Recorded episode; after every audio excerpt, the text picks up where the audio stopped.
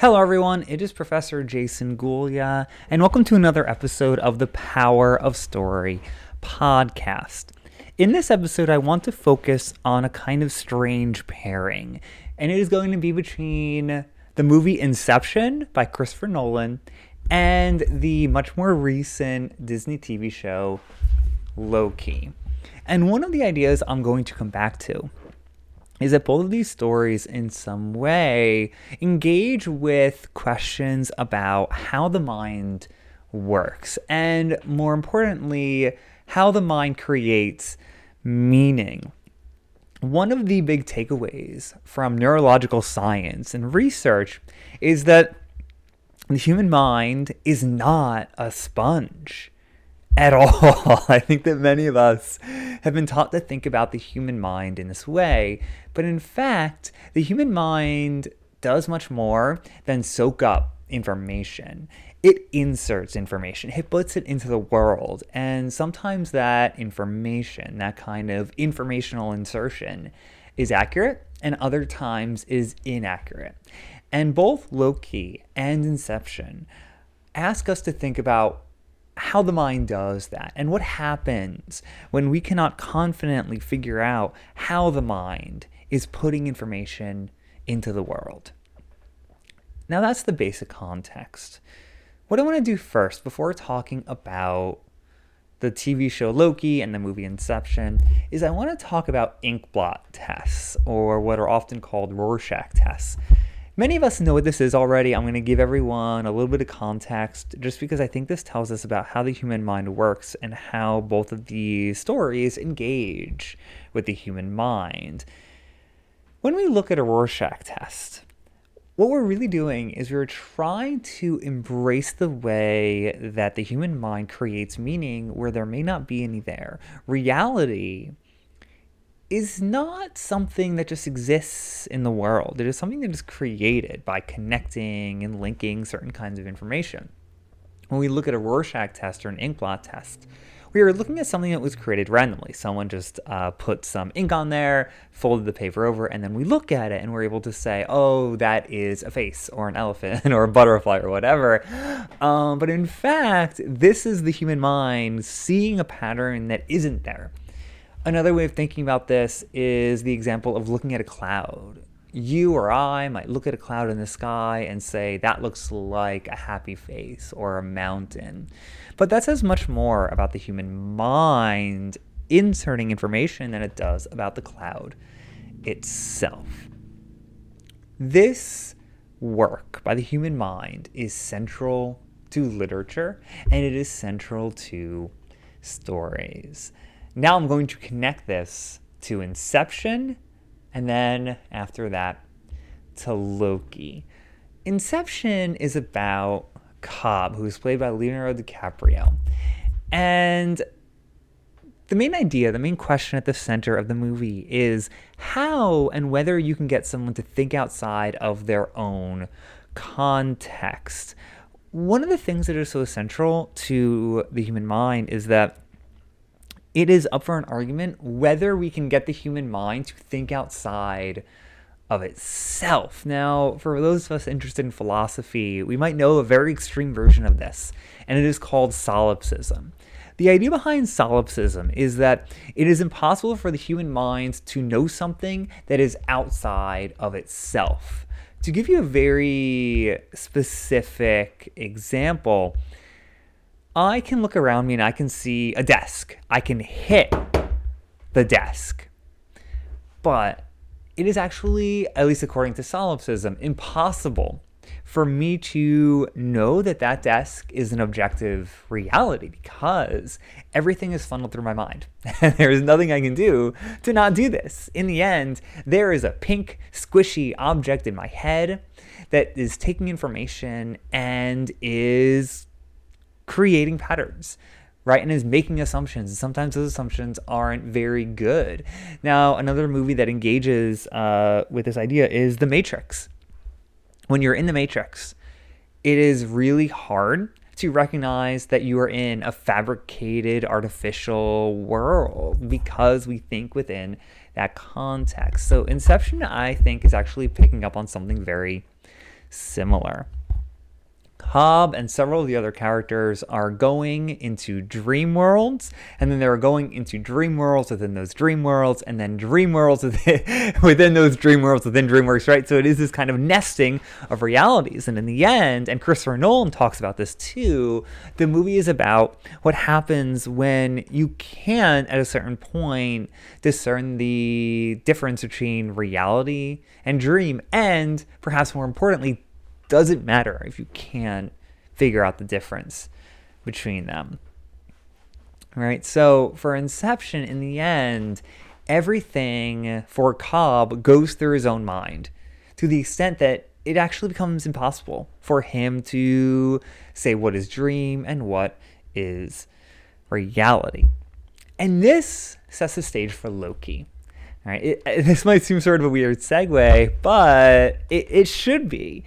At the center of Loki is the question about what kind of jolt is needed to get someone to think outside of their own context. At the center of the story in Loki, we have Loki, who's been classified as a variant who prods at and pushes away from the sacred timeline, and at least according to the TVA, needs to be um, cut off and, and uh, relegated. He needs to be contained so we have him. We also have Mobius, who is played by Owen Wilson. And the question is whether Loki can be a useful instrument for getting Mobius to think outside of his own experience. All right, and I want to pause there because I want to give a little bit of the phys- philosophical context behind this. In philosophy, there is a discipline called hermeneutics hermeneutics is essentially the study of how humans make meaning. And within that discipline, we have this concept of the heuristic.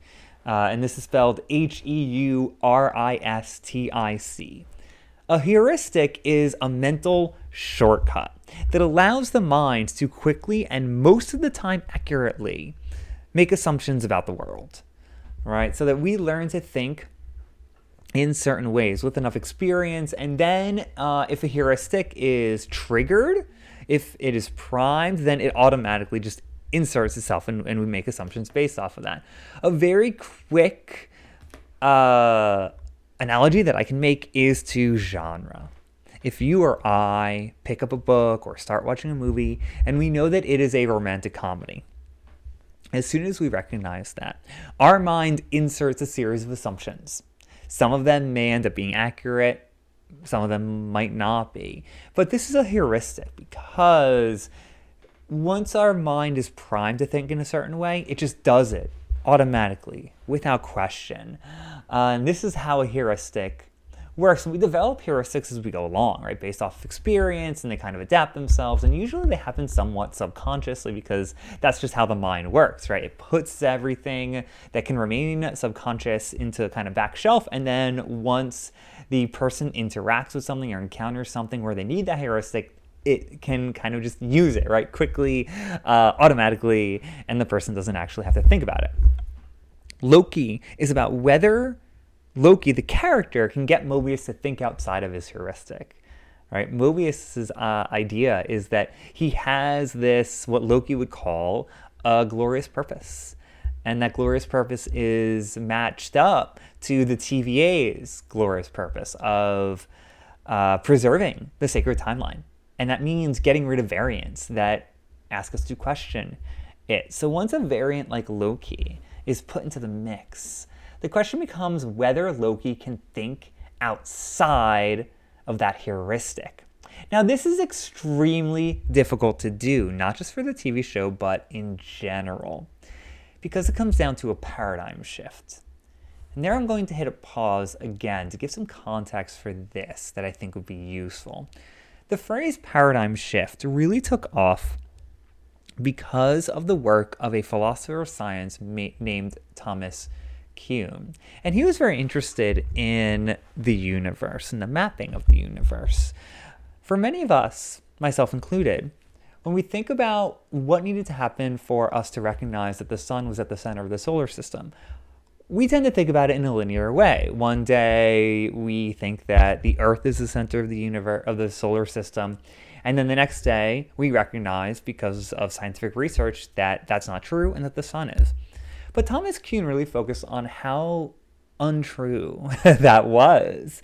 That what actually happened was a mounting over decades and decades and decades of scientific information that suggested that the mapping that we had at that point that had the earth at the center of the solar system that is the geocentric model that that is wrong and that in fact we need to shift things. We need to scrap things almost completely. Go back to the diagrams go back to the charts and say that is incorrect. The earth is not the center of the solar system. The sun is. That we need to move to what is called a heliocentric model and we need to go from there. So once we have this mounting of evidence to say that the sun is the center of the solar system and not the earth, what happens is not going back and scrapping the diagrams. In fact, what scientists do is they go to those diagrams and they engage in mathematical gymnastics. They try to figure out how to make the math work, how to make the charts work, so that the Earth is still the center of the solar system. They do not give up. These are experts. These are people who dedicated their lives to um, the mapping of the solar system. So instead of looking at that evidence and saying, we were wrong, they say, we're still right. And despite all of those inaccuracies, we can still make the math work. The paradigm shift only happens after a very, very, very long time. Uh, and it's a time that happens after what was called uh, keeping up appearances, right? Keeping up appearances is what scientists did to make the math work so that they were still right in the end. But once more time passes and there is this uh, larger social recognition that the sun, in order to actually make things work, needed to be at the center of the solar system, then we can have the paradigm shift, right? Then we can actually rethink things in a more productive, more accurate way that actually looks at the science, looks at the research. Loki is about this, right? It is about this for Mobius. One of the questions at the center of the narrative is whether Loki can be the jolt that Mobius needs to undergo a paradigm shift. Because one of the things that happens is that Loki tries to convince Mobius that he is a variant, and every member of the TVA is a variant. And that forces him and other characters to have to fundamentally reimagine themselves and to reimagine how they link up, if they link up, to the TVA's overarching mission of preserving the sacred timeline. And this kind of paradigm shift happens in fits and starts. It's not something that is linear, that happens one time and then it just sticks, right? Mobius has to go through this kind of psychological experience because in undergoing a paradigm shift, he has to shift his heuristic. He has to take those mental shortcuts and he has to either say, that he can keep up appearances, right? He can make them work so that his assumptions are still right despite all those inaccuracies. Or with the mounting evidence, he needs to say, I need to scrap the model, I need to go back, I need to rethink the heuristic, and I need to undergo a paradigm shift, right? And that's eventually what happens, but there are a series of stages that need to happen to get there, right? So, and this actually gets us, and this will be the last thing I'm going to say, back to the connection between Loki and Inception because Inception is much more ambiguous, right? It kind of throws the narrative, and Christopher Nolan kind of throws his hands in the air and says, We're not sure what is real, what is dream, and it might not matter. For Loki, the TV show, it's it, it matters very much. Um, and there actually is, in that TV show, much more of a shift in a confident direction. And that's all I wanted to say in this podcast about the connections between Loki and Inception in terms of how they represent and engage with the human mind. I hope that you enjoyed the episode and learned something new, or at least found a different way to connect these different stories.